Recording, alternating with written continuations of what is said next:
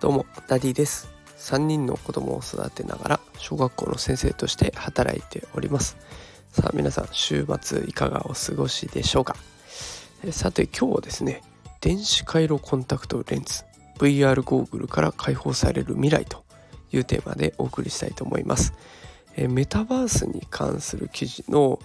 第3弾ということでえ放送をしていこうと思っています。あのこれまでね第1弾の方ではメタバースの基本情報を載せてあって、え、第2弾の放送ではねメタバース授業について投稿をしてみました。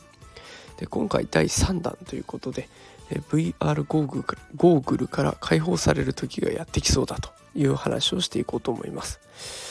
これあのカリフォルニア州にあるとある企業が電子回路を組み込んだコンタクトレンズを開発してるそうなんです。あの VR ゴーグルって皆さんイメージつきますかね？こうゴーグルの大きいバージョンというかあの海につけていくような大きなゴーグルを装着することで今メタバース空間に行けるというような形になってはいますけれどもこれちょっとね大きいところとか なんかもうつけてるとあからさまにあこの人別の世界に行ってるなっていうのが分かるっていうことでちょっと抵抗があるっていう方もいらっしゃるんじゃないでしょうか。それが全てコンタクトレンズに収まるという風になったらだいぶその違和感見た目の違和感がなくなって自然にメタバース空間に旅立てるということで抵抗が減ってくるんじゃないでしょうかね。あの私これまでにもリモート授業からメタバース空間での授業が行われるのもそう遠くはないんじゃないかということを話をしていますが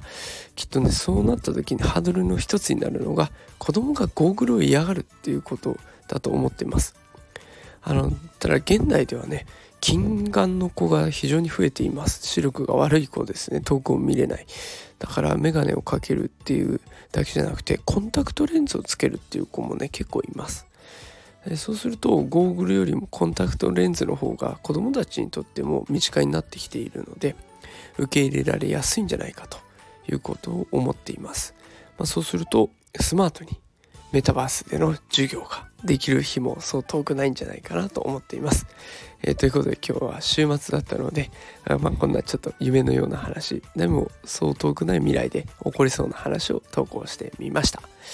さあそれでは週末、えー、楽しいひとときをお過ごしください。それでは今日はこの辺で失礼します。